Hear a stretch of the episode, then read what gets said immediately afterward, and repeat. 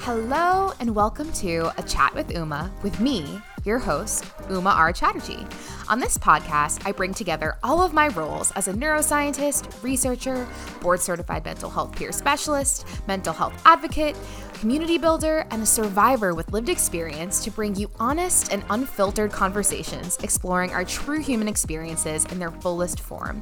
Every week, I'm bringing you conversations bridging the gap on all things neuroscience, psychology, mental health, lived experience, advocacy, psychedelics, and more. This is a space for raw, unfiltered truth to truly explore ourselves for who we are and how we are. I cannot wait to connect with you, answer all of your questions, and co create this with you. Welcome to A Chat with Uma. Hello, my beautiful friends, and welcome to another week of A Chat with Uma. I am so beyond thrilled and ecstatic to share this episode with you for so many reasons.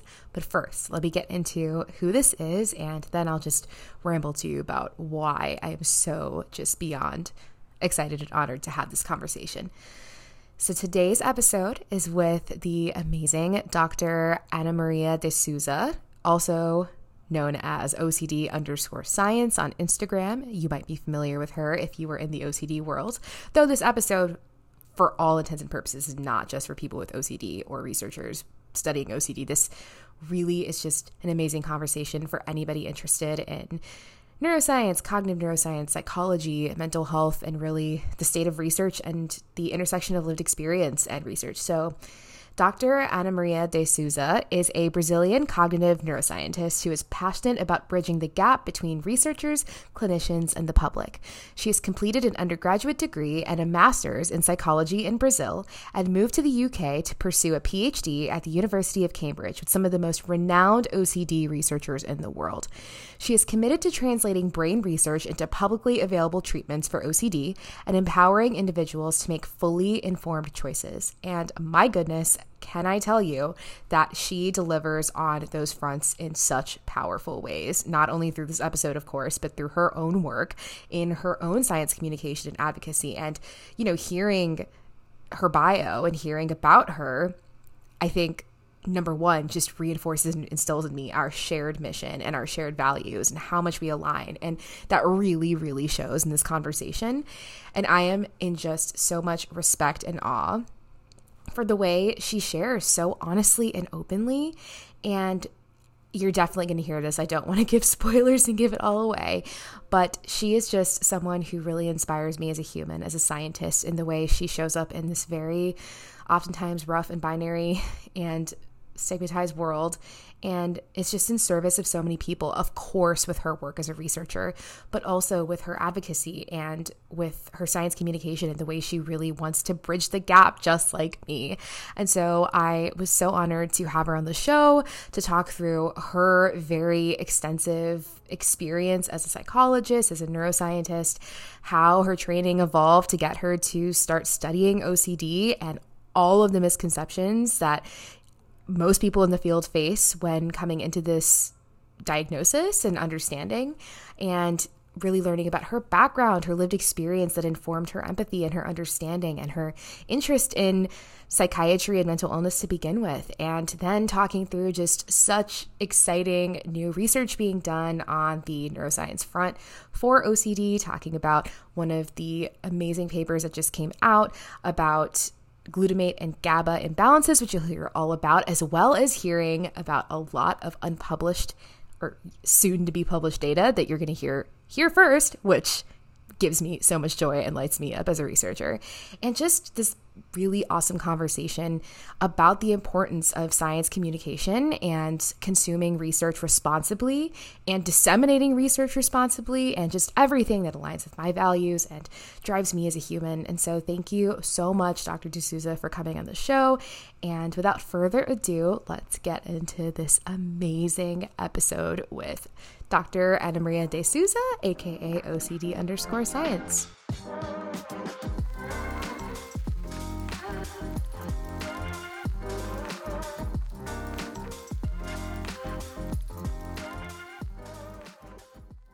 Dr. De Souza. It's so exciting and such an honor to have you on the show today for so many reasons.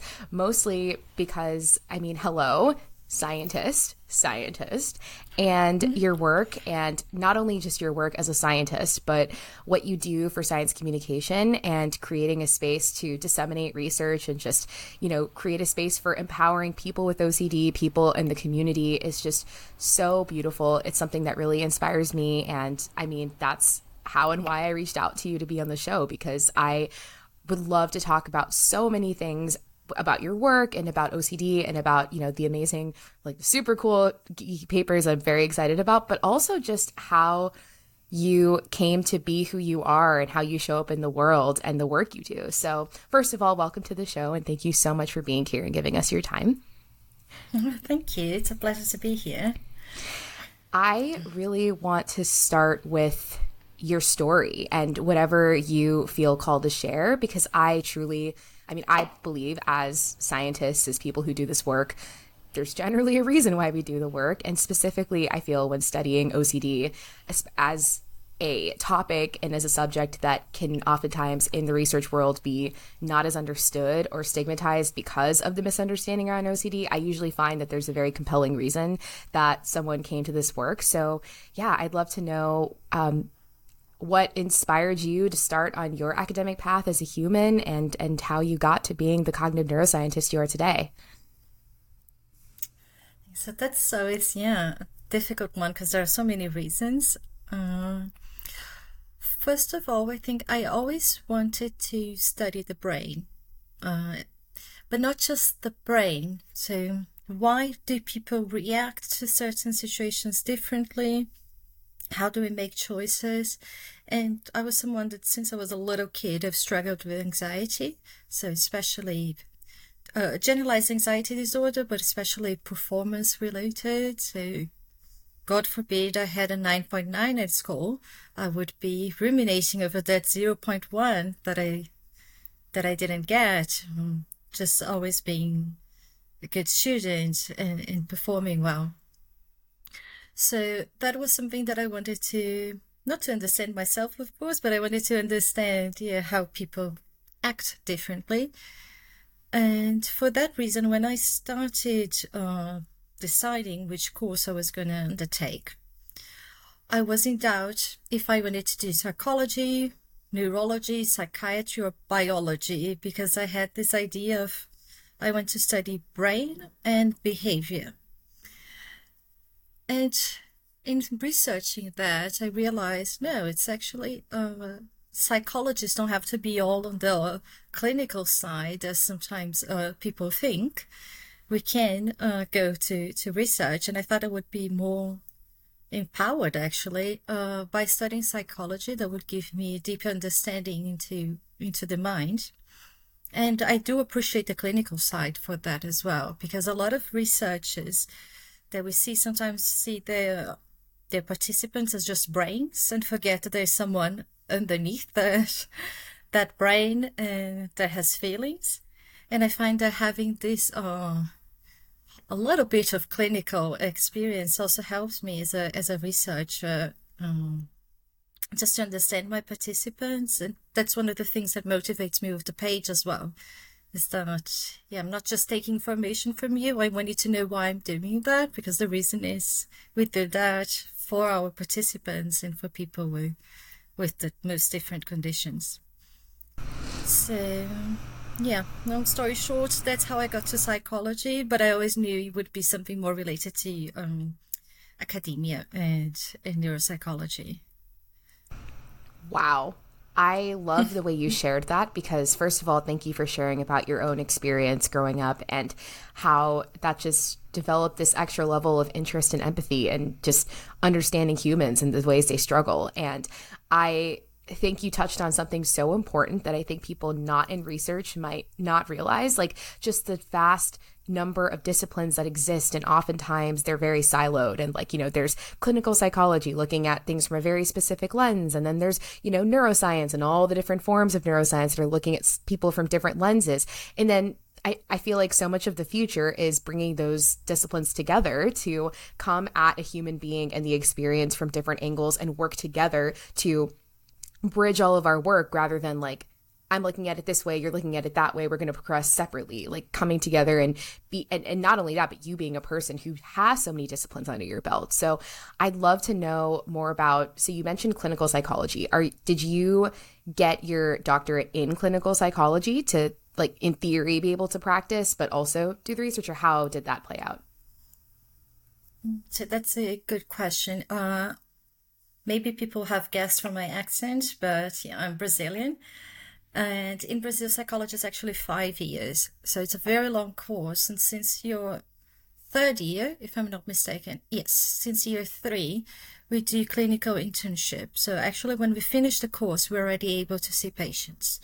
So I'm not, um, now that I'm living in the UK, I didn't do a doctorate in clinical psychology, so I can't see patients here for, uh, yeah, clinical uh, treatment, but I did have my office for two years, my private practice, sorry, for two years in Brazil with a psychiatrist. And I have done internships at hospitals and especially focusing on cognitive behavioral therapy. So we still have, um, I, sorry, I had uh, at the time some experience uh, treating patients. Wow, that's okay. And then, so how did you transition from that to then working, I guess, in my perception, in a lab and doing the research and kind of like g- gathering the data? Like, how did that transpire? So, um, as I've mentioned with the whole uh, anxiety for grades, I was always a very uh, proactive student, let's put it this way, uh, which means that also different from uh, the UK or the U- the US, I believe, I'm not too sure we can work as research assistants uh, as undergrads. I know here in the UK, at least, um, universities are very careful so that students are not um, are not committing too much time to other uh, activities other than their studies. But I used to the Department of Psychology, which I ah, would actually joke. Sorry, that's a mark there. Would actually joke that I was in every lab's Christmas party because I volunteered for so many of them. So I've worked with professional counseling, um, for example, uh, so professional orientation, I mean, diagnosis, development of questionnaires and like psychometrics lab, neuropsychology and ambulatory, anxiety disorders at the Department of Psychiatry. So that's how I always had one foot, say, more in the, the clinic and one in research because I knew that I wanted to do neuroscience and psych- psychiatric disorders for sure, and this interlink with measures of yeah, neuroscience and brain related um, measures. Okay, and then hmm. where in this did you and maybe I'm jumping ahead, so you tell me in chronicle, chronological order how you want to talk about this. But where did you start studying or you know finding an interest in OCD in particular, or also anxiety disorders, but particularly OCD, and then also moving into the neuroscience side because that's a whole other world of skills and that's I mean that's why part of what you do is so amazing the amount of skills that you have. Oh, thank you. Uh, but yeah, actually, just little bits of skill uh, here and there, but I wanted to explore uh, as much as I could. So one thing that I did from the very beginning was um, I got associated to the Department of Psychiatry at the university, and it was the Childhood Anxiety Program. And there, at the time, so this is pre DSM 5, OCD was still uh, characterized as an anxiety disorder, so we would still get uh, OCD cases. Of course, I was an undergraduate student. I wasn't treating them, but I was listening to the psychiatrists and yeah, just collecting uh, questionnaire data and things like that. But always anxiety in general because of my own uh, generalized anxiety disorder as well. So it was something that I always liked how I could communicate with with people that had anxiety disorders because they would tell me a symptom if I was doing the clinical interview and I would do that like yes, yes, I know. And then if you're exactly like that, and the person asks, how do you know? I was like, yeah, because I actually get the same. So, so there was, a, oh, you've taken this medication. Me too. How does that work for you? And the faces of people, like, they just illuminate by seeing that, look, that person that is researching me uh, or interviewing me actually feels the same. So it's not that, yeah, you are the words that I hate the most crazy or anything like that. It's just I was lucky enough to have the appropriate treatment, and hopefully we'll get there uh, for you as well. So I was a little bit more on anxiety until I got to my master's, at which point everyone in the Department of Psychology was thinking, who's she going to go with now since she has tried every single lab in this university? And then I decided to go for a very different one, which is a biosignal lab. With my um, so my master supervisor was the the head of this lab, which was focusing more on skin galvanic response, heart rate variability, and electroencephalogram, which is my expertise. So I'm the EEG person.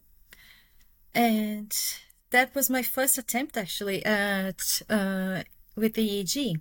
So I did my master's in combination with this um, psychiatry um, laboratory on anxiety disorders and EEG in psychology.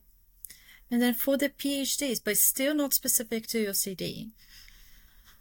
For the PhD, I wanted to do uh, to come to the UK um, there's also personal story to it, but my husband is Australian, so we needed to find some common ground between Brazil and Australia. That was that was a difficult one. So we decided the UK, and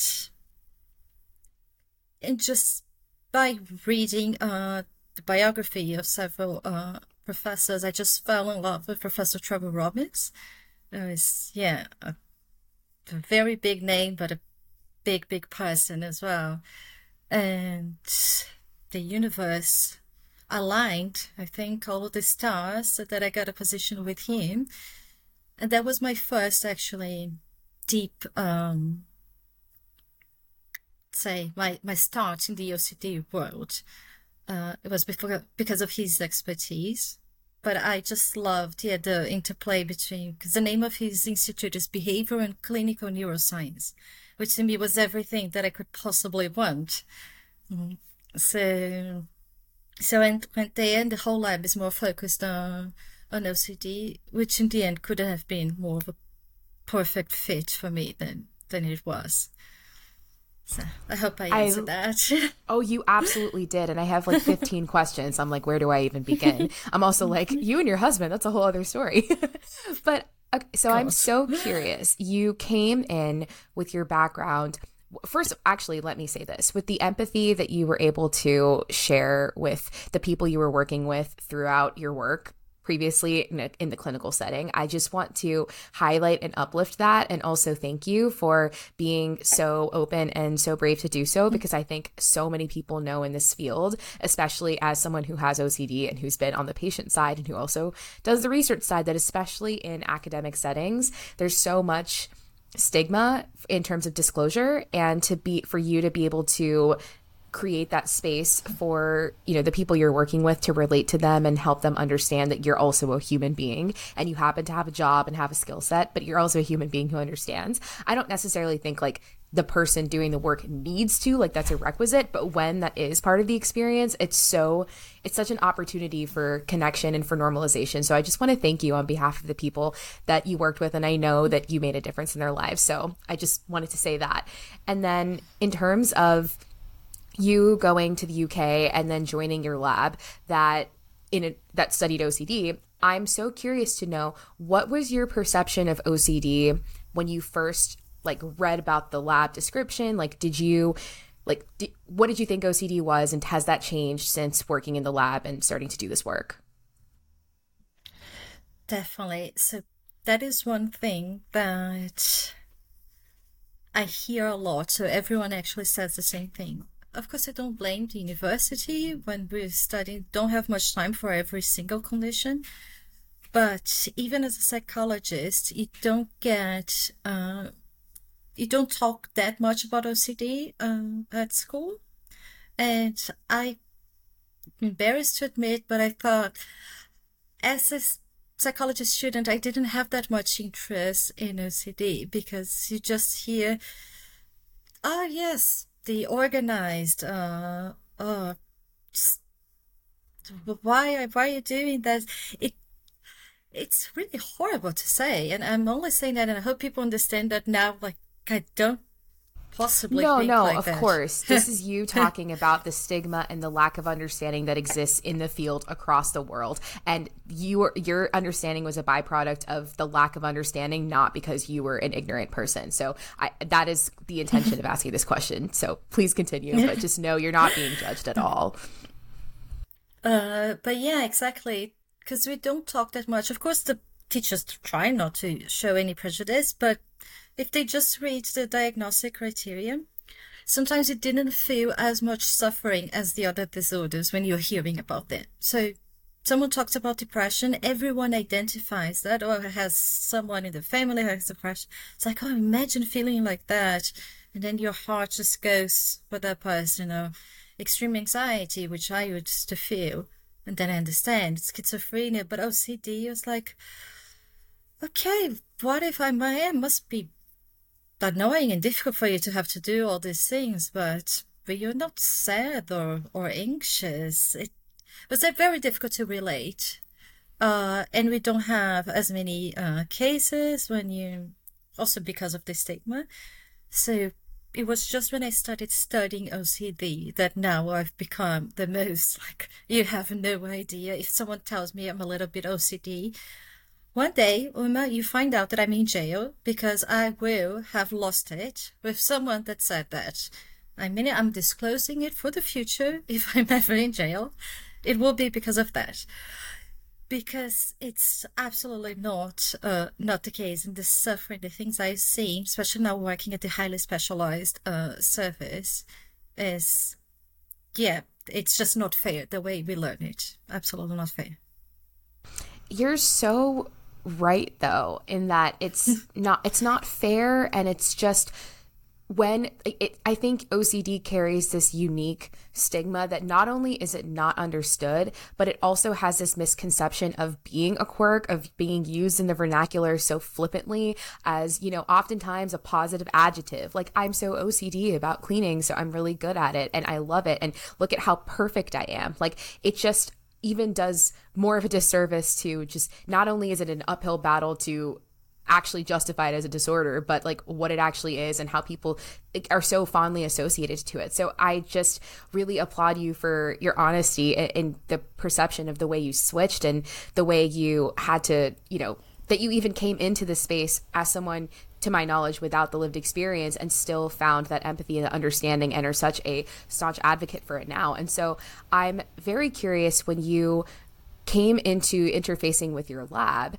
and you saw that as part as the specialty what on the surface level like inspired you to be to then gain an interest? Like was it that you really liked the pi and you uh, and because of that description you understood ocd was something else? Or was it like part by, by learning about the lab you understood OCD more? Like how did that shift for you to get you to dedicate your career to studying this?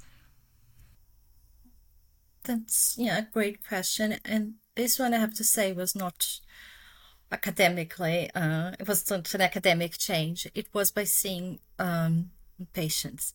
As I saw a little bit of myself of course I don't have OCD I wouldn't dare to uh, to compare.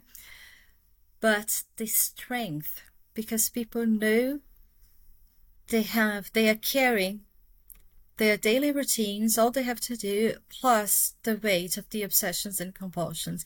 And they still say no no but but it's okay i'll just have to do it and and they just keep going with yeah with their lives and how patients are also so uh, interested in helping with research so we don't see, I don't have that much experience, of course, but some other conditions, people are not as enthusiastic. And I saw like that desire of helping. Now we need to participate because I've even heard people say it's not going to be on my lifetime, But for next people, uh, it also gets me a little. Uh, I'm gonna do that to find something, but it's just that the person is already on 150% of their energy levels and they're still there and giving, whilst others are saying, why are you tired? You didn't do anything all day. It's like, I mean, you don't think that obsessing all day is exhausting, right? Like anyone would prefer to be at work, carrying weight if necessary, than being at home feeling like that. So I think it was it was really seeing the the strength and resilience of people like dealing with all of that that just know flipped uh for me and now I'm just so not in love, of course, because it's a terrible condition, but in love with the people. Mm.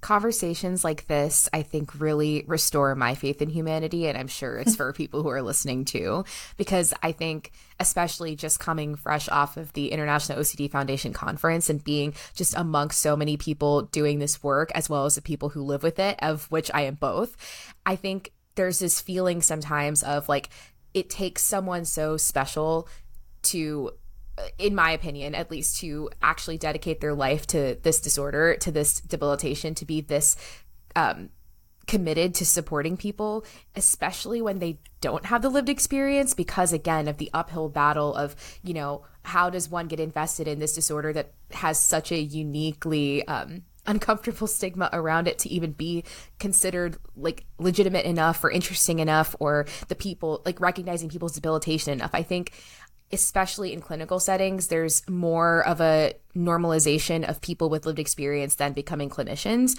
and starting to do this work to support people because they understand what it's like or having a, you know, loved one or something. But I don't know, to me, the people who come into it, you know, purely from, yes, empathy, but also from a, you know, professional perspective and then get almost hooked in because of understanding how important it is to support people with this with OCD, I don't know. I just really, really, really respect people. And I know that I'm not the only one. So thank you for sharing so much of that. And I am now, I would love to know in your words what you would conceptualize to be OCD and a lot of the misconceptions that you oftentimes face when discussing your work and, you know, just the way that you conceptualize from your own perspective and i know everyone has their own perspective but from yours of what obsessions and compulsions are and kind of that cycle because i think that framework will be really helpful to then um, discuss your work and everything from your lab after hmm. so first of all every time i say i work with ocd to a new person invariably if they don't say, "Oh, I'm a little bit OCD," and they'll say they know someone that is. Or OCD is that one where people are cleaning things and I don't know, walking without stepping on the lines or things like that. And nowadays, I just say like, no, it's just it's much more than that. And I usually people only start paying attention to me when I mention this most severe cases that I've seen and people like, oh, I didn't think it could get that bad. And then like their faces just change because they think it's funny that the person just, yeah, cannot eat if the food has touched this surface. And it seems like, why don't you just stop it? And then you give an example of, well, why don't you stop your diabetes? And then you're like, ah, yes, yes, you're correct. So just like, it is very very frustrating to to discuss.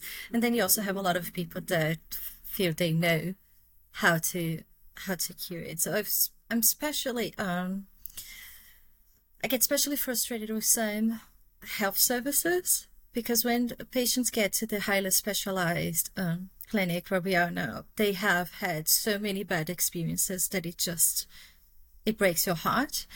Um, I hear things like, "Have you tried gardening?"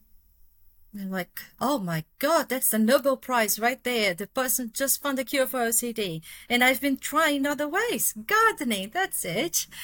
And then, of course, gardening didn't work, or or a hobby. You know, you just have to do more things, and people are still there. So the way we conceptualize OCD in terms of from the evidence that we have, behavioral neuroimaging, is one of the theories proposed, at least by our lab, uh, assigns more to this one, is because of an imbalance. Uh, there is an imbalance between goal-directed and habitual systems in the brain. So we could think of OCD as something evolutionarily adaptive. Mm-hmm. The behaviors are usually there to protect you. You should check if you turned off the, the stove or if you closed the door or if the food's not contaminated. But at some point, these actions become more habitual. And then in my work with uh, electroencephalogram, I have actually found that there are potentials, motor potentials in the brains of people with OCD that are stronger than in people without OCD. So the um, habitual areas are a little bit more active. So you've already checked, for example, but as with habits, they are automatic. And everything automatic escapes our attention a little bit more. So there's also the component that it will happen involuntarily. And it's easy for us to say, have I done that? If I ask you, Uma, when you took a shower today, did you wash your left foot? Probably like, yeah, probably. But are you sure? I imagine so because we all have a routine on how to take a shower. If you notice, everyone will start by the same side and finish by the same side. So you think you have because it's part of the routine. But the memory sometimes gets foggy because you're just not paying attention to it, not because of actual uh, memory issues in, in people with OCD.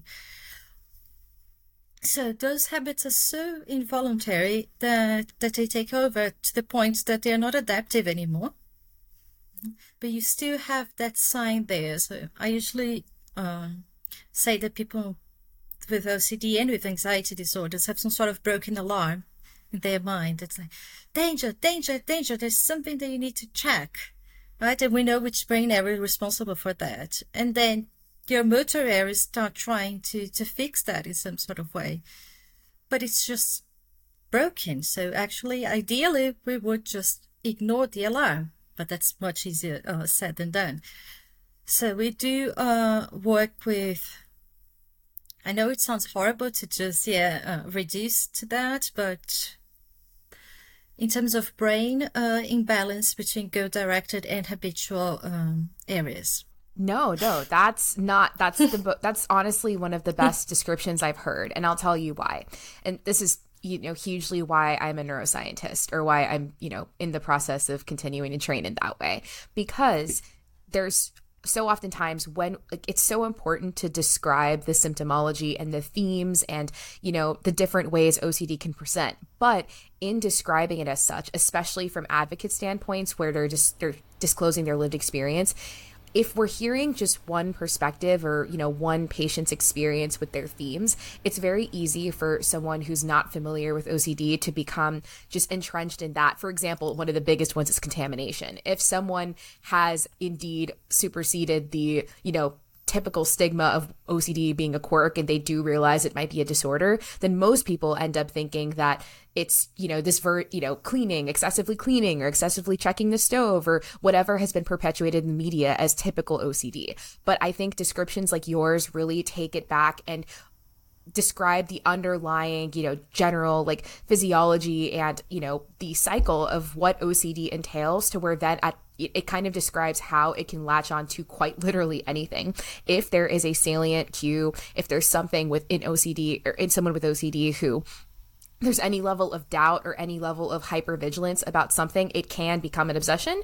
And then that that habitual behavior in order to cope with said uncertainty or said distress or whatever like can become a compulsion. So your description is exactly why one of the many reasons why I have you on the podcast because that is such an important vantage point and that leads me to, you know, we can go so many ways different dis- or different directions of getting into all the things I want to talk about. I guess I'll start with since you already just started talking about the brain areas involved and EEG. I'd love to know your I guess journey in starting to work with more of the neuroscience, you know, bridging into the neuroscience of OCD and kind of the different the way you conceptualize the you know I guess the anatomy of OCD or like the different parts of the pathophysiology and kind of what vantage point you interact with that work as. So, yeah, as you said, uh, it is important, of course, to, to recognize that there are different dimensions. But again, uh, as you said, one of the problems of yeah relationship OCD and then contamination or harm or aggression is that then they all become different disorders.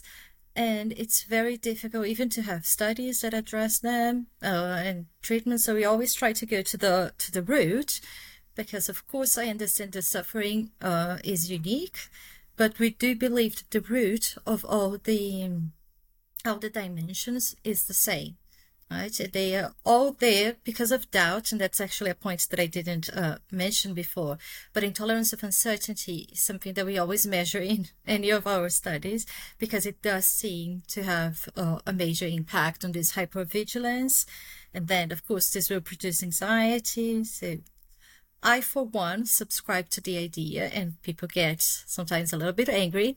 Uh, I'm going to say that, but I think that OCD and anxiety are dissociated, meaning anxiety is in OCD. I don't, not taking anxiety from OCD, but I don't think you have to, that they could start the same way. I think, yeah, you can have OCD and then anxiety will be a product of, of OCD, but you don't just get, um, you know, symptoms of OCD when you're, when you're anxious, for example.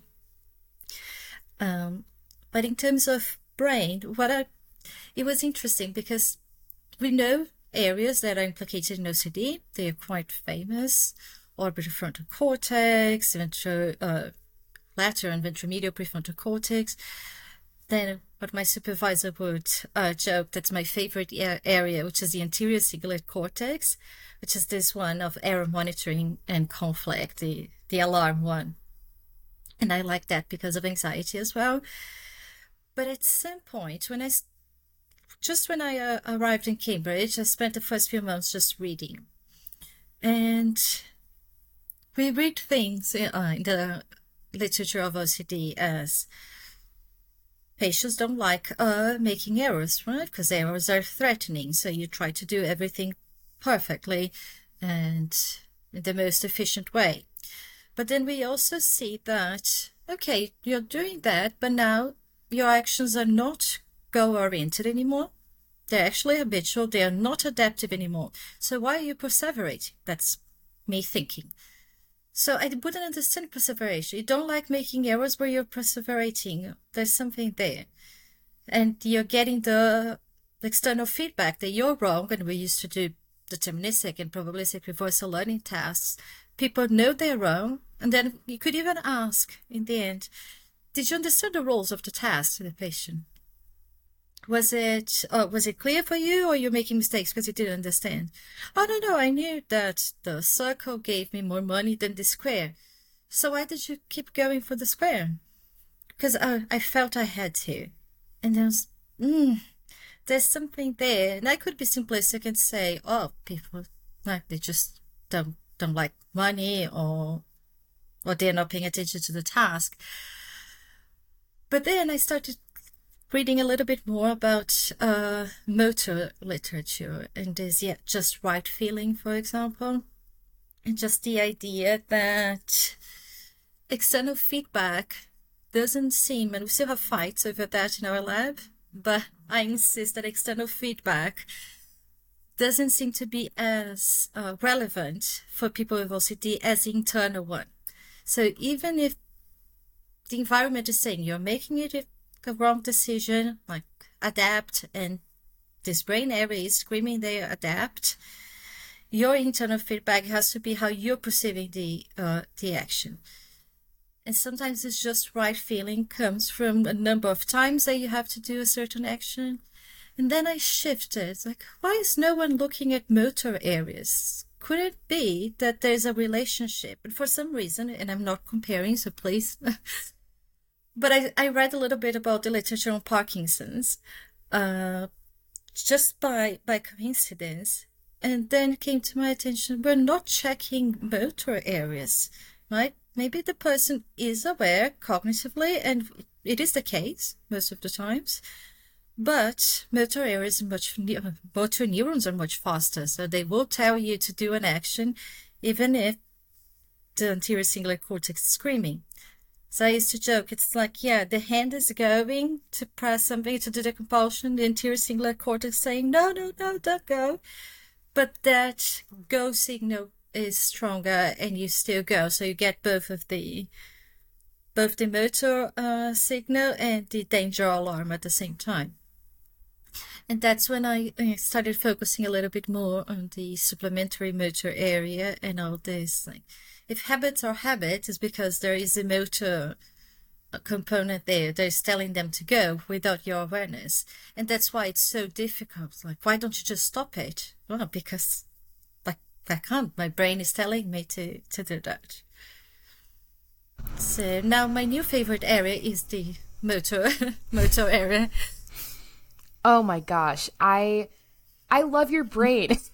I love your brain. I love that you are so not only interdisciplinary, but you're coming into these scenarios and like you said, you have debates in your lab endlessly, but you through perceiving human action. It's that translation of human action human psyche like why can't people stop? And that leading you to looking at the you know correlates in the brain in terms of the areas perhaps even deeper like the connectivity and the function and structure and all of those things.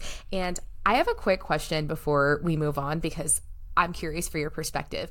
Um, in terms of mental compulsions, do you think the physiology or you know the mechanisms driving those um, are in your opinion, I know you don't know the answer per se, but do you think they're equivalent to physical compulsions in terms of the motor areas um, action in them? I have debated this one a lot, and I might retract myself one day. Because, uh, of course, I don't know the answer for sure, but I think if we see imagery studies, for example, we do know that just thinking, imagining yourself performing a motor action will engage those same areas. So uh, we do have uh, we do have evidence even that inhibition of thoughts engages motor areas as much as inhibition of actions. So there is definitely something there. It might not be the only explanation, but motor areas will be implicated in sense of agency, all of those those things aside from performing the compulsion itself. I love your answer. And when you said you might um, retract your statement later. Well, that's why you just come back on the podcast. And also, that's the nature of research, which we're definitely going to get into in terms of like how much research is changing and how, you know, as much as people with OCD, I'm just kind of joking, but kind of not, want certainty and want rigidity, like that's the opposite of research. So we'll get into that after. But I love that you said that. And that I think that your answer just makes a lot of sense to me. And it's kind of validating in a way of with mental compulsions i know oftentimes people in their experience their their physical compulsions are um, less difficult in treatment to start, you know, not doing it with with ERP. But mental compulsions, oftentimes, I know for me especially, feel like, well, it's just thinking. Like, how do I stop thinking? Like, I'm a human, so like, how can I stop doing mental compulsions? It feels so automatic. But I know that in the way it's treated and just like the psychoeducation of it all like at the end of the day um, having a thought is you know kind of automatic but engaging with said thought is an action. And so in your framework of even inhib trying to inhibit a thought or to engage with the thought and that being um, related correlatively at least to the motor area that makes a lot of sense and helps reconcile that kind of feeling like it's just automatic but it's kind of not. So thank you for saying that. And i I, I mean, I definitely, oh my gosh, I'm so excited. There's the paper that just came out that's so exciting. But before we get into the paper, I kind of want to just lay the framework for the audience, especially in terms of different, you know, modalities of studying the brain and neuroscience and um, cognitive neuroscience and imaging and EEG and all of that. And I just kind of, if you can share with us the general scope of what your lab does and then what you do in your lab and kind of maybe some of the key findings and assumptions and hypotheses that your lab is like looking at and works with. Mm-hmm. So yeah, this paper that you mentioned uh, was actually led by a colleague, uh, Dr. Marjan Biria. So she, I'm the EEG lady, she's the uh, spectroscopy lady. But basically, what we're trying to do is understand OCD uh, as a whole, right? Which is very difficult. Of course, it's very complex uh, disorder. But we were our participants like I need to thank them so much because I used to bribe them in a good way uh, with chocolate and Polaroid photos of them wearing the. So two sessions, four hours each, two very long days. Um, but we tried to squeeze as much information as we could from them because otherwise it just uh, that's why I think people get frustrated with research, and I understand. We just have like portraits of what's happening right now. So we need to try to get information without burdening participants too much. Um, so what we're trying to do there was see neurochemicals are in the brain with clinical questionnaires, self-report uh, questionnaire, behavioral tasks of habits and cognitive flexibility, for example, and uh, inhibition. And I was doing that with the EEG. So I was actually seeing all these motor uh, areas, how people are able to stop their actions and the whole inhibitory control with the with the EEG. We're trying then to get to a framework of OCD where we can see. So we're not discriminating by, oh, I want to subgroup of checkers or a subgroup of people with contamination uh, sessions. No, our participants had OCD. That was the um, the main inclusion criteria, let's say, and we're really trying to understand as much as we could. So it was quite interesting uh, for me then, this is not published yet, because I tested participants in Cambridge and in this uh, NHS facility where I'm working as a as a postdoc right now, I end up with two different neuro um, profiles of OCD patients by uh, not by accident but by a lucky surprise. So because the patients that were coming to Cambridge, although everyone uh, had OCD, they were somewhat less uh, impacted by the disorder. They were presenting higher degrees of, um, they were f- more functional in a way. Uh, so we would have medical students that had OCD, uh, or people that, yeah, had the disorder for maybe less time. So it wasn't as, as distressing as these others that went to the NHS, and there was a clinical trial. So you have that different profile of those going for research and those going for treatment as well. And interestingly, we see uh, we were able to see that yeah, these more severe patients in NHS had different brain responses to my EEG tasks than the ones in in Cambridge. And this could only be achieved, of course, because I had a sample size of more than 70 uh, participants. I would test them twice um, or three times. We're really, really trying to get uh, OCD and models of compulsivity. So I don't work with that, but my supervisor also has uh, animal models, also animal labs with monkeys and and rats, and then models of compulsivity. Um, because we just need to understand what compulsivity is and then be able to apply that to to people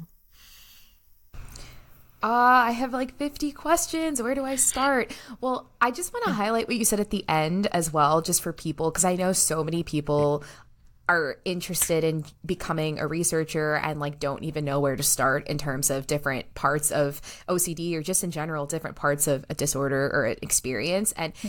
I love that your lab to my from what I gather is bench to bedside. It's like very much from the most like very nitty gritty cellular and animal models, developing like the most ways to manipulate and test very specific hypotheses and do things that we can't do in humans in terms, at this point at least, in terms of manipulating different circuits and cells, all the way to looking at the actual human being and using the technology we do have, which is hugely what you're doing.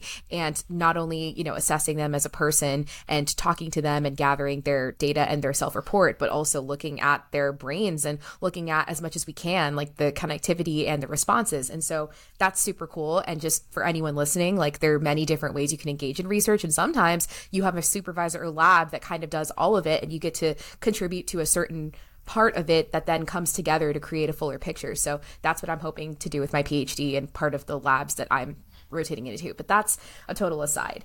I I don't know if I'm allowed to ask you this, so you tell me if like you want to wait till it's published and we can talk about it. But the two different profiles that you're finding in two different patients. So first of all, in terms of assessing functionality versus like the more dysfunctional, what I guess like what criteria determines who's more functional? And I think you mentioned, for example, like med students being, you know, more functional versus is it that maybe they are not able to um, I guess like provide them for themselves or engage in careers or like how is that dissociated? And then like what are your preliminary thoughts on on what could be driving that difference in in populations? That's a great question. Um, but we used um, in terms of functionality, we didn't use a specific measure. Uh, we do have the quality of life measure, so not quality of life, sorry, uh, disability measures. So, how much do you think your symptoms are impacting social life, um, professional studies, and family and friends?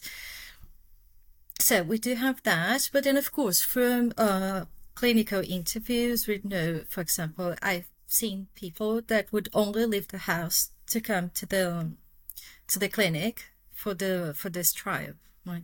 They would say like I had to drop out of school, uh, I cannot live by myself, uh, or I don't leave the house. Like very very severe severe cases where many people, yeah, they couldn't work anymore, which is something that when I was in university, I didn't even think that you wouldn't be able to work. And now I see how common that is, unfortunately. That people are just like at home all day, very, very debilitated.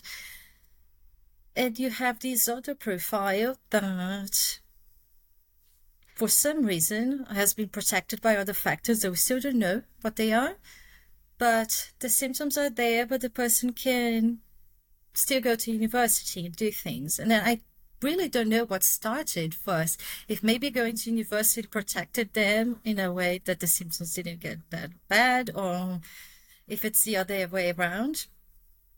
But they develop more resources. And one of these findings that's not published yet, I was very surprised at. So I studied this um, component called the error-related negativity, which is basically this alarm that we are talking about in the anterior cingulate cortex. It's very uh, simple uh, component. You measure that from reaction time tasks. So, say you have a task, you have to respond to the arrow. If the arrow points to the right, you press right. If the arrow points to the left, you press left. If the arrow is red, though, it means don't press anything but they are so fast. People make mistakes. It's normal, and the computer is actually um, rigged in a way. The it will adapt to your responding to make it more difficult for each person. And then you go there and press the red arrow, and we all have that same reaction. It's normal. Everyone does that. That little jump, uh, which is good. That's your brain saying, "Hey, you've made a mistake. Adapt." Mm-hmm. Good, everyone has that, everyone should have it. Absolutely great. But in OCD, it's like, hey, you made a mistake adapt. And it's just so strong that the person gets like, okay, right? And that disrupts uh, everything. So errors become much more aversive. Right? We well, the literature is not completely convinced, but there was some sort of common sense, even with papers uh, that said otherwise that we do know this error-related negativity is a biomarker for anxiety and uh, OCD. So this uh, heightened yeah, error monitoring system. But it was thought that maybe would correlate with symptom severity. So having that more, you feel the person is more severe. But what I found actually was that this subgroup of the less uh, disabled patients had this component higher, meaning the scream was louder. Yeah. exactly from yeah from your face I can see that. So I thought, oh, this should be the opposite. But then we've been like analyzing the the remaining of the data and study. we do notice that this component is kind of screaming. Say you're in a battle, you're going to lose the battle, and then the general scream for reinforcements, so bring more soldiers, and then the cavalry arrives because you actually uh, screamed louder. So that's what it's doing and saying, prefrontal cortex, please, we need some more cognitive control here. We're making mistakes, so send resources to us. Whereas the group that was uh, more disabled, they still have that this component, so this little wave, let's say, uh, higher than people without OCD. But it was like, hey, reinforcement, please, in a way of almost hopelessness. Like, yes, we're screaming for help, but help is not coming because cognitive control is not helping anymore. So there seems to be something about recruiting cognitive control and this way of trying to compensate for errors which is exhausting, right? That's why a lot of high functioning people with OCD at the end of the day might be three times more tired than others because you need more cognitive control because you're fighting two battles at the same time, right? The task at hand and all this monitoring on the side. But by asking for this cognitive control, you are actually being able to perform your tasks, where this other group was not recruiting uh, this compensatory mechanism as well.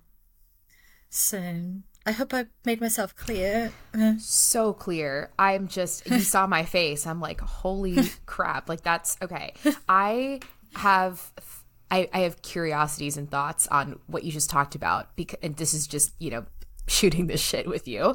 Because hmm. I so when you talked about kind of the you know in terms of assessing functionality and being there being people who are by quality of life terms and by disability terms are you know disabled and they're not able to function. And it's it's so, so debilitating overtly. And then there are people who have OCD oftentimes severely but they you know by standards of functionality of you know being able to exist in the world seem to be more functional for whatever reason. I what came to mind is that i have been both of those people. I have been the person that, you know, I, I had a 1.83 GPA. I had undiagnosed severe OCD and, and other things. And I literally like couldn't go to a store like i would be there for eight to ten hours a day and I, I couldn't move i had to leave school and i didn't know this at the time because like i couldn't even participate in class properly because of the number of compulsions I had to do to even exist and be able to take in information. And it was just, that's the tip of the iceberg. But that I was so, I, I used to sit in the dark. I couldn't even turn the lights on because I had, you know, obsessions about um, what if I spend all my money and I go broke. And it was just, it was really, it was like by very T- very typical standards, extremely debilitating. I couldn't function, I couldn't do anything. And of course, I at the time I would imagine I would score extreme because when I did finally go into treatment in terms of the Y-BOCS, I was at extreme and I had still become more functional by standards and still I was at extreme. And then through treatment and where I am now, and I'm very open about this, so this is not new for anyone listening to the podcast, I score moderate to severe, oftentimes more in the severe range because I have definitely recovered largely and have done ERP for a lot of my physical compulsions and for the things that really kept me debilitated in the sense of disabling me in terms of functioning in the world and like taking care of myself and existing and doing things. Um, but even to this day, I still, and largely because of a PTSD comorbidity and lots of other things, I'm still um, in the process of even working on becoming more functional and, and not scoring to moderate to severe on the Y-BOCS. And so I now kind of fall in the category of what you're talking about, like on the surface level and, you know, by standards of what looks like on the outside, I'm, you know, just graduated with my master's after having a 1.83 GPA and not being able to function. I'm about to start a PhD program. I've worked in labs. I've, you know, presented. I have things I'm doing and it's I'm functional and yet I still have severe compulsions and oftentimes they're mental. And so what came to mind for me in terms of like again, this is just an N of one and this is just like putting myself in the perspective of what you're talking about. I wonder how much of the difference in the populations you're looking at might be and this is going to be hard to say because I know if people don't listen to the whole thing, they're going to come at me. Uh, but in terms of compulsions and what they look like in terms of the net um, overt way they interface with the world, in terms of does it actually in certain I, I, would never think compulsions are ever actually helpful and act, they're, they're debilitating and you know we don't want to do them however the the content of the compulsion and sometimes to a certain degree what happens from the compulsion in terms of what it does for the work you're doing or the thing you're doing. For example, like, you know, oftentimes this and this is why it's so hard to say people think like people who check things all the time they just happen to like have better outcomes in terms of doing things more perfectly and doing things whatever. And at the end of the day like we don't want to be someone who has a disabling amount of checking compulsions. And there's obviously a cost benefit analysis and it diminishing returns. However there's probably a part of checking where like because there is checking at least in the beginning like you are checking for accuracy it just then becomes compulsive and becomes like you know completely useless and there's no point doing it and you're just debilitating yourself and you know in a way of like needing treatment. What i'm trying to say i guess is that the the group of people that seem to be more functional and i wonder if that's where perhaps themes or maybe even just the the compulsions that they are doing happen to be something that is definitely disabling in their human experience and they takes up too much of their time and leaves them exhausted. At the same time though um, their compulsions don't necessarily impede their way that they get to like participate in the world because there's some like perceived benefit at least at the beginning of doing them versus other people's compulsions for whatever theme that stuck with them has resulted in them literally you know being locked in their house and not being able to engage with the job. And so i guess i don't know that's just my outward rant in terms of like what p- perhaps is contributing to this difference. And then there's also what you said after in terms of like the um, increased amount of uh, helplessness in the less functional group and the higher alarm. But anyway, I don't know if any of that made sense, but I'm so curious on your thoughts. yeah, to be fair, I don't really know how to, because when we are analyzing by themes or dimensions of OCD, we'd need a much larger sample size. So I wouldn't be, um, I wouldn't have the power to, to analyze for that. One of my hypotheses, though, is no, not a hypothesis, it's actually part of the data. This group that was more disabled had uh, higher levels of depression, clinical depression, so significantly more depressed. So if you're more depressed, it's more difficult to, to ask for help. It's almost as, yeah, it's that weak help, but you just, you don't even expect uh, that anymore. Whereas the other group, if you're still a little bit more anxious, you're still fighting uh, with more strength, let's say. So I think depression did mediate uh, those those results.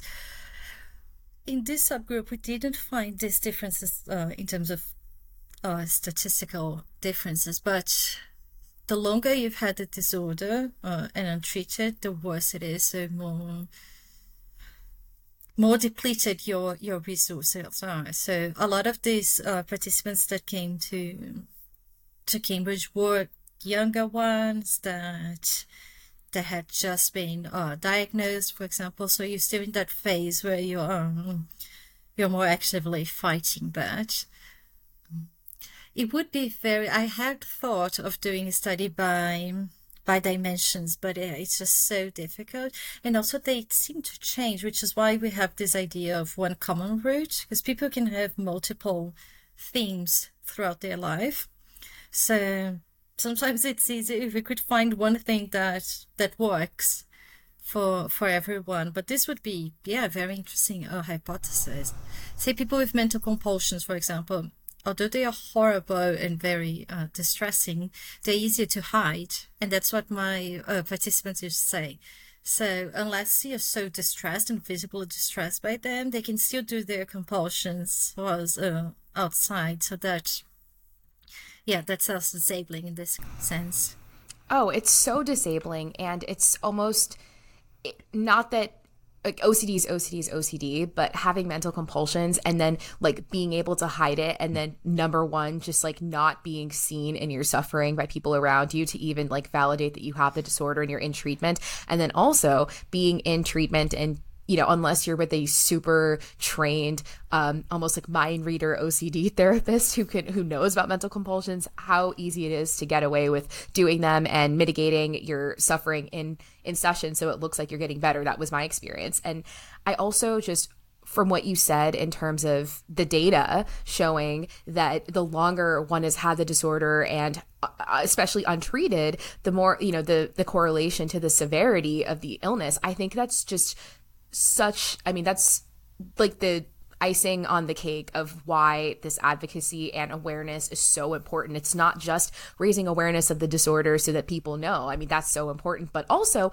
how much suffering and unnecessary. I mean, I guess we can't control that we, you know, we have OCD or we get OCD or whatever, but to it's it's even more unnecessary suffering when the disorder gets worse and people suffer longer and um, have a worse case oftentimes because of how unnecessarily long it takes to get the diagnosis and treatment. So thank you for saying that. And I'm so just unfortunately i guess excited about the data in a sense like validating that necessity so so it's it's it's a weird thing to be in research and be like i'm so excited for this result in this you know project and it's like about something that's so debilitating but it's because we want that data to be able to help people so i completely get it and especially when you said earlier and so wow you are sharing so much exciting information to me as a researcher um, about stuff that hasn't even been published. And I'm so excited to hear about that. and that, I guess, also feeds into, well, the paper that just came out. And I I mean, I'm going to let you sum it up and you tell me just like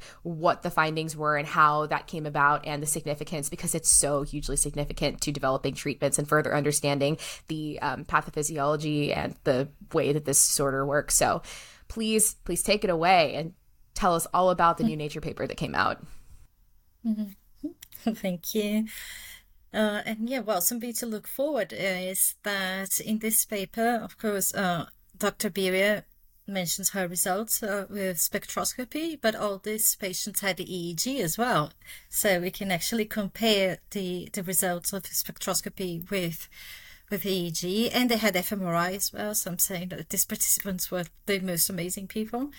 Uh, so we have a good um, a good understanding of OCD. But basically, what what she did was we recruited 31 uh, participants without OCD, 30 uh, participants with OCD, matched by age, gender, and they were asked to go into this scanner, which I was a pilot for her so many times. it feels just like the uh, the normal magnetic um, resonance scanner, but this one has a much stronger magnetic field. So it's a seven Tesla, and that's why this study also um, is much more impactful. It's because in the UK, I believe we only have seven of those scanners. One of them is in Cambridge, so the magnetic field is really, really strong and that allows us to actually differentiate the metabolites in the brain. Because usually studies on um, on substances will be more uh, PET scanners, but then they have the whole radiation, which makes them a little bit more difficult. And in OCD especially, so Dr. Biria has a chapter on spectroscopy in OCD, summarizing findings, which was written before this study. Most studies are were done, I think this is the first study, if I'm not mistaken, I don't think I am, with 7 Tesla. Uh, so all the others have three, uh, three Tesla, which is yeah not nearly as strong for us to be able to differentiate glutamate and GABA and glutamine as well. And now I've seen even comments. Curiously, uh, yesterday I saw that there was it was on Facebook, uh, and there was a press release of this paper, and there were a lot of um, let's say. Uh, not so enthusiastic comments uh, underneath the paper. Oh, great news! Like chemical imbalances again. Oh, what did you find? Like this is not news uh, and things like that. And I understand because we have been talking about chemical imbalances for a long time, but we didn't know exactly where they were and what they were, and that's what makes a difference. So what she found was that in this anterior cingulate cortex, which I mentioned before as this uh, alarm area, there's higher concentration of glutamate, which is the excitatory uh, neurotransmitter. So the one that yeah activates uh, the the synapses, and lower levels of GABA, and the same was found for the supplementary motor area, which is this one that I've been measuring as well with the with the EEG. So we actually have a, a correlation there between her findings and mine, showing that this area is also mm-hmm. overactive. And just by knowing where it is now in which uh, metabolite is actually excessive, then we can develop drugs that will target these areas specifically and this metabolites specifically. Whereas before we talk about chemical imbalance, but what does that mean? And this is something that I wanted to emphasize uh, in with you here, if I may, is she and I, because of the page, have received a lot of messages from uh, people with OCD that, of course, are interested in treatment and that that's how it should be, right? It's such a debilitating disorder. But what we found is still basic research. So I can't tell anyone to take. So people are asking me, so should I take GABA or should I try to mediate glutamate with this and that? It's Like, absolutely not. Do what your doctor tells you to do, follow the guidelines. What we found now is a way to develop new drugs, but we still don't know. Because even if GABA uh, is inhibitory, for example, it may inhibit something, the it may inhibit transmission, let's say, that's already inhibitory, so it actually excites it. So we really need to study these pathways. And I know it's frustrating that we can't translate things to treatment immediately. But yeah, just do not start taking GABA or glutamate because of that. But we are one step closer uh, to getting the treatments. That is so so important. And thank you so much for sharing that. And I'm not surprised that you're receiving those messages, honestly, because I, you know, anytime I talk about literally anything about OCD or anything at all, like in terms of like dopamine or like D2 receptors or whatever, it's like, oh, so like therefore I should take this thing and I should do this thing. It's like, there's so, like, uh, the, it's so interesting, like being in research, and the more you get into research and are a researcher, it's like basically an exercise of learning like how much you don't know. Like the more like, you just become more aware of like how much you don't know and how much there is to know versus people are like, you know, who are not in research who's just like I mean, they don't have the education or awareness for good reason to know what it is that, like, where the findings are in perspective of, like, the grand scheme of existence. And, like, you know, papers are amazing, and especially a nature paper is huge. And that might even feel like if people have heard, wow, nature is this, like, you know, it must be like the answer if it's in nature like no it's just a publication that happens to have a lot of um, of a reputation for groundbreaking papers. But at the end of the day like the, the way i try to describe it to people is like if you think of a puzzle like a very very very extremely complex puzzle like usually findings are chipping away at building into this puzzle that we don't even know as researchers how big the puzzle is or what it looks like. We're just chipping away at a puzzle. And sometimes there's a paper or a finding like you had or that your, you know, your group had that is yes, a small piece of the puzzle, but it's a piece that kind of orients us to like I don't know. I don't know why a picture of a horse is coming up right now. And then it's like you kind of see like there's a, pa- a picture of its face. So you're like, oh, well, I guess I can tell that right now we're in the face part. And that's easier to tell versus like being in all the, the, for I don't know if this is making any sense, but I guess it's sometimes findings are so interesting because it gives us perspective to build upon and it's, you know, hugely informative to the direction of the field and something that we're validating. But at the end of the day, it's still just a result. And like you said, you know, even drugs in terms of even if people are going to develop drugs from what you just said, you're looking at specifically in different areas what the different transmission levels look like and the different interactions of chemical, you know, activity. But those are specific areas. And then drugs to this, you know, at this point are generally globally interactive with the whole brain and the whole system. So like what's the net effect of this, you know, you know therapeutic or that therapeutic or the supplement like that's what trials are for and this is just to inform more targeted approaches to then develop something that might you know, there's just so much there. So I just wanted to bounce off of what you said because it's so, so important. And that's why conversations like this need to happen from people who are doing the work, who have the understanding of where their work lies within the grand scheme of things, to the people who really want to understand. Because I'm so acutely aware as someone with OCD who, you know, was not a researcher and now am a researcher to know that like we feel so like siloed off and feel like we just we're so frustrated. Like why aren't there things that are helping us and making us get better? And like it wants it helps us to empower ourselves with knowledge. And also because OCD particularly is so discriminated against it oftentimes feels like if we can arm ourselves with knowledge and research like this broad term research says that OCD is this. And research says that OCD um, can be treated this way. It almost like as an advocate as or as a person with OCD validates that oh this is a real disorder and research is studying it and research is finding that it's a brain disorder and it does this this and this and it's very easy to latch on to like findings as absolute fact and findings as this end all be all to be able to for you know and I'm saying this again to like understand why people are doing this with compassion. And I've, I've been there too.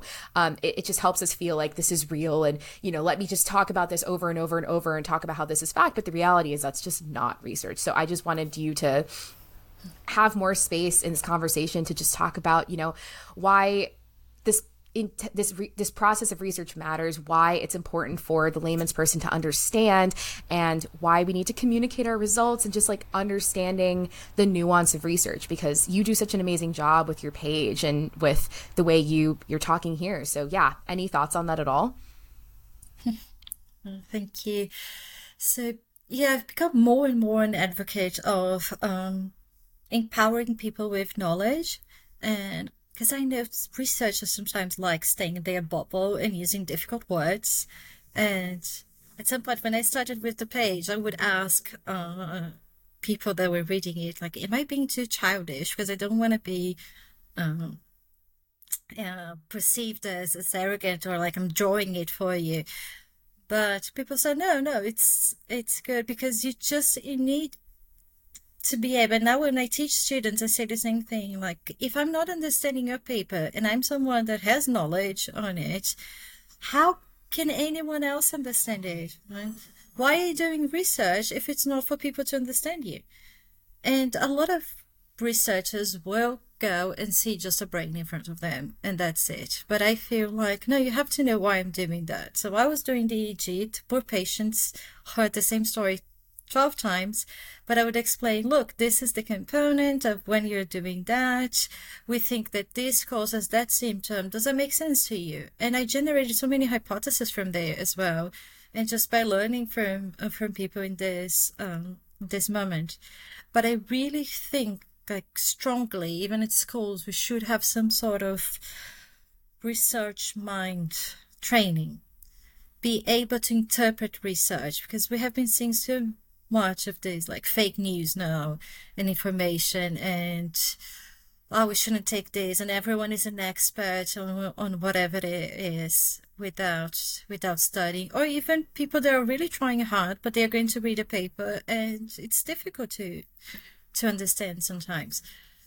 So i do think that researchers especially need to explain to people why they're doing that. Also from a selfish point of view, it gets us better data as well. Because if the person is not understanding what they're doing, most of the tasks that we use, those behavioral tasks, people like, why am I pressing arrows to the left and the right? Like, is this person just spending my time here? And like, what, what can she learn from that? Right? And then it just seems like a joke. Whereas no, I'm actually, this task measures this specific thing of course, sometimes we can't say what we're measuring because that would um, bias the results.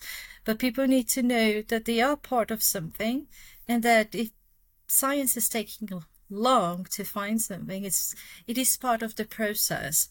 Um, so that was something that I wanted to, to emphasize as well, is the why basic research is so important. So for this paper, now it has gotten a lot of attention. But if we were there when we were recruiting for this study. It wasn't easy to get the 30 participants and we were offering like we pay your expenses which a lot of labs don't have those resources so that was nice. Cambridge is a nice town. Uh, we pay for your hotel everything. Come with your family take the day out. We give you tourist tips if you want. Uh, because basic research doesn't seem as interesting. But now we are conducting the um, and I know it's an area you're interested. I'm part of the psilocybin trial with Imperial College London. And for that, the number of people that have registered is huge because it's treatment already, which I understand. right? You want treatment, but we only get to that point once we check the brain and say like, oh, maybe psilocybin will get to these areas. Yeah, or what it's doing and why. Like, what is psilocybin interacting with in the brain of someone with OCD that is creating different results, perhaps, that other drugs are not? Mm. That's to your point exactly and when i describe like what is it what it is i actually want to do as a neuroscientist and i, uh, people's eyes often glaze over because it's like oh you don't want to like do the trial and like just see what happens like with the drug. Like you want to go in the brain and like cut up an animal's brain and see like what the like what the cells are? How boring. It's like no that's literally the point. Like to be able to understand like on a deep level which is like what why it takes so long to do, like what exactly is going on. And it's just so important. And I also think, to your point of disseminating and communicating research, like it's amazing that there's now access to like PubMed and research. And, you know, oftentimes there's even not a paywall for seeing papers. And that's so important for people to have access to but to your point of training you know the research brain or the research mind for people I know most people just look at a paper and they read the abstract and then there's a conclusion at the end of it's not even generally very certain but people interpret it as certain. Or if if they're really interested they'll go through the paper read the intro read the conclusion completely skip over the methods materials limitations discussion and go straight to the end because you know who who knows who has the time? And I guess like like it doesn't seem like it registers that the rest of the paper is important to get to the actual point. But for people like you and me like it we know like through journal clubs and through like the work we do the the middle is kind of the most important because therein it illustrates all of the limitations because no research is perfect no research is definite no research is certain. And there's always you know many different interpretations or caveats or considerations. So i that's just so important and what you're doing to have nuanced conversations and coming on the show and talking with me and like being able to share your work and the uh, cautious interpretation through your platform is just so so so important. And so in keeping with that theme i'm curious if you have any thoughts on I, I know this this is what you do in your lab all day long but like to do it publicly as an example like what would you say are different limitations or questions or um, different interpretations from from y'all's recent paper that are kind of informing future directions to further clarify what you found so uh, of course for now we, ju- we focused on these uh, two brain areas that doesn't mean that we don't uh, have to look at others. So we actually one of the PhD students in in our lab is now looking at the putamen. So try to use um, to follow up from Dr. Biria's study, but in this area that's more related to habitual responding. So we need to see uh, how this goes, and and then understand that okay, there are these different uh, different uh, chemical concentrations. How can we solve them now? So that's the the next point. Uh, is it through drugs? But as you said, drugs that would act specifically in the pathways that we want them to act can be a little bit difficult. So potentially uh, transcranial magnetic stimulation is something that is a little bit more focused. It could help um, fix this imbalance. So now we need to, of course, first, yeah, replicate the findings would be would be very important because there is always uh, some chance of uh, of error in whatever we do, right? And research is about retracting ourselves, as, as I said, and then try to solve this uh, this imbalance. And potentially, they are very important for compulsivity, but it might not solve the whole the whole CD um, framework. And could be that other areas, or as even I found in this study, in my study first, I thought that I should definitely reduce the error-related negativity because that is giving the alarm and anxiety. And now I'm finding, whoopsie, that's actually protective. So we just need to keep uh, manipulating those to see what's the best outcome. And most importantly, now uh, we try to work with a more precision medicine approach. So we understand basic uh, imbalances, but whatever works for one person may not work for the other one. So even ERP, uh, CBT, and SSRI, which is a gold standard, we'll still have 50% uh, dropouts uh, from ERP. ERP is very difficult. So, okay, it's great if you can do it. You're most likely to improve, but some people will not be able to tolerate the treatment. Right? So we can't just say, oh, you didn't tolerate, too bad, that's what works. No, we need to find ways to get that person to the level where, where they can. So maybe habit reversal treatment works for some people to diminish the anxiety in the beginning and then they can get to ERP. Uh, how do we do to so that everyone can have treatment despite uh, the limitations and difficulties?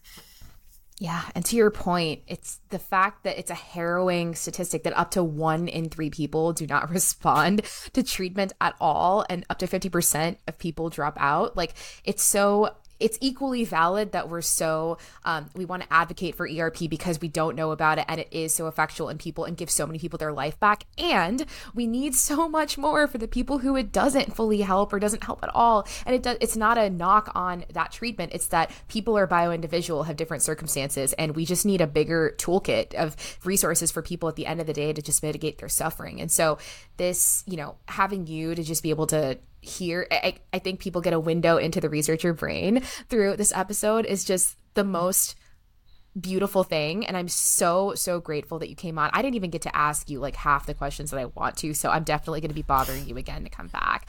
But before we close out i have some questions some rapid fire questions for you just as some to bring it back to the human who's been sharing all of your work. So my first question is who is the person behind all that you do and the ways you show up in the world? How would you describe yourself as a human? I know oftentimes we say, like, I'm a this, I'm a that, I have this role, I have this education, I have this whatever, but behind that, how would you describe the human doing all those things? Wow, that's a difficult one. Uh, well, I guess uh, as part of the anxiety, I do have quite a significant imposter syndrome as well. So as I'm talking to you, I'm already thinking if I didn't say anything wrong or inappropriate, or if all the facts were, were correct. But I think I mostly come with the, I really, I can't, of course, I can't say I feel what, what participants feel, but I, I just see people as people and not for data.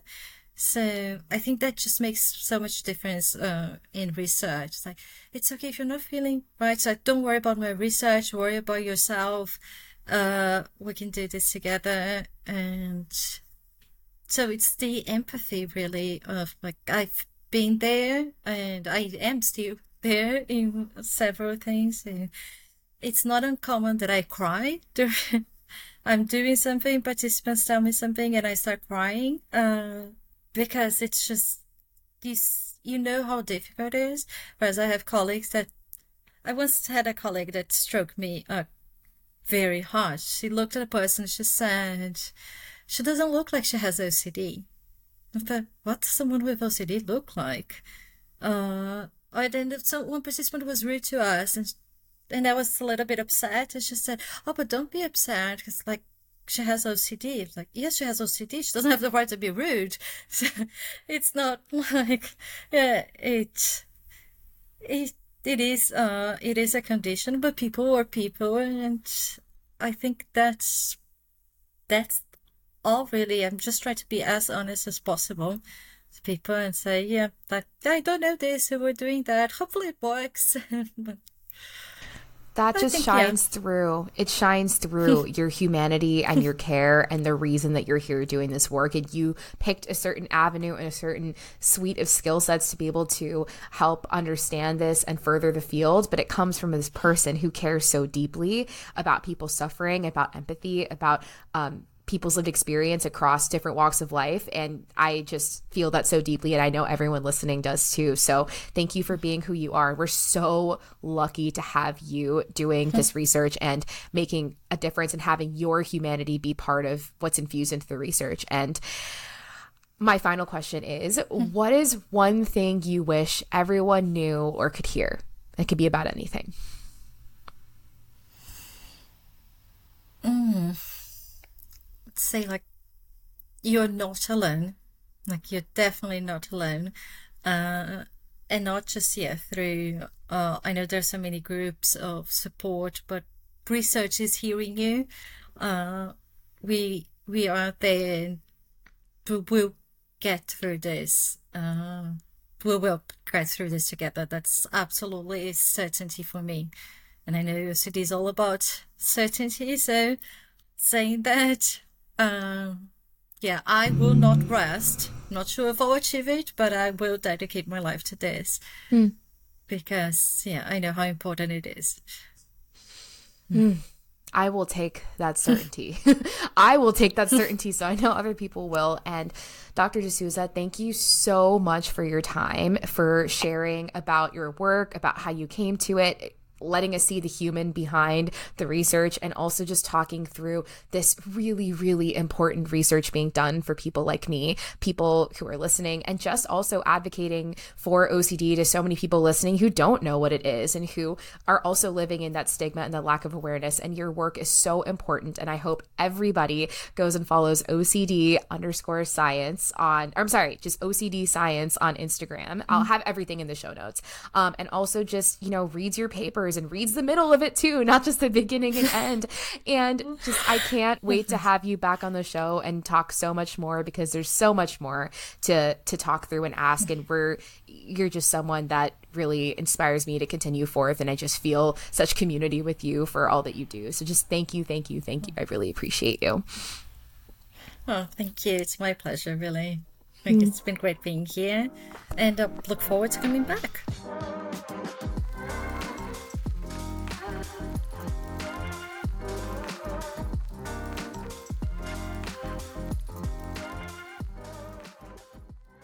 Y'all, I think you can tell why I was so beyond hyped and thrilled to share this episode with you. It was just so powerful, so cross disciplinary, so just full of humanity amongst all of the research, all of the work being done by Dr. De Souza, and just I'm so grateful for her sharing herself in such vulnerable and open ways and just educating us on so much of the incredible seminal research being done from her and her lab. Thank you so, so much for being on the show and for just creating this episode and as a resource for people to give them hope and information and empower them with really responsible knowledge and for all of the dialogue about the nuances of science communication and experiencing and taking in research. And I'm just so excited to have Dr. De Souza back on for so many more conversations in the future.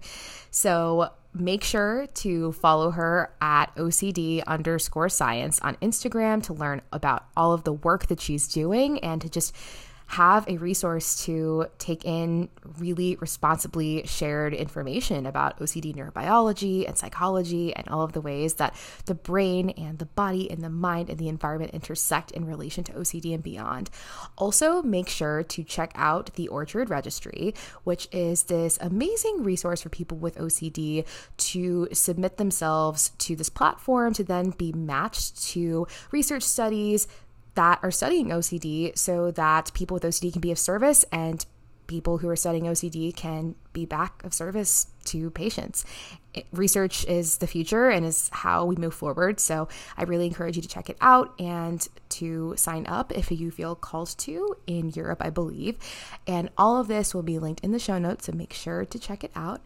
And of course, if you loved this episode, please first take five seconds to subscribe to the podcast wherever you're listening to it. That way, you will be the first to receive messages about when the podcast is out, and you can stay updated with all of these amazing episodes with these beautiful people who are coming on the show. There's so much more to come. I'm so, so excited. Also, if you could leave me a five star rating and review, that would support the show so much because that would empower this community to grow, to feel safe when they find this show, and to tune in and join us in this journey of exploration and understanding. It would really, really support me in being able to continue this show. So thank you so much for subscribing and rating and reviewing. And lastly, make sure to share this episode with anyone who you think would be interested from any standpoint anyone who would resonate with this conversation, make sure to just take this link and send it to people over text or to share on social media my posts about the episode or take a screenshot. I would love that so much and would love to share that with the community too. So thank you so much for supporting the show. Thank you so much for being here.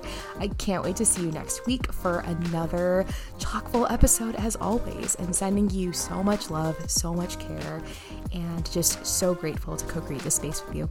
Have a beautiful week, friends, and see you next week for another episode of A Chat with Uma.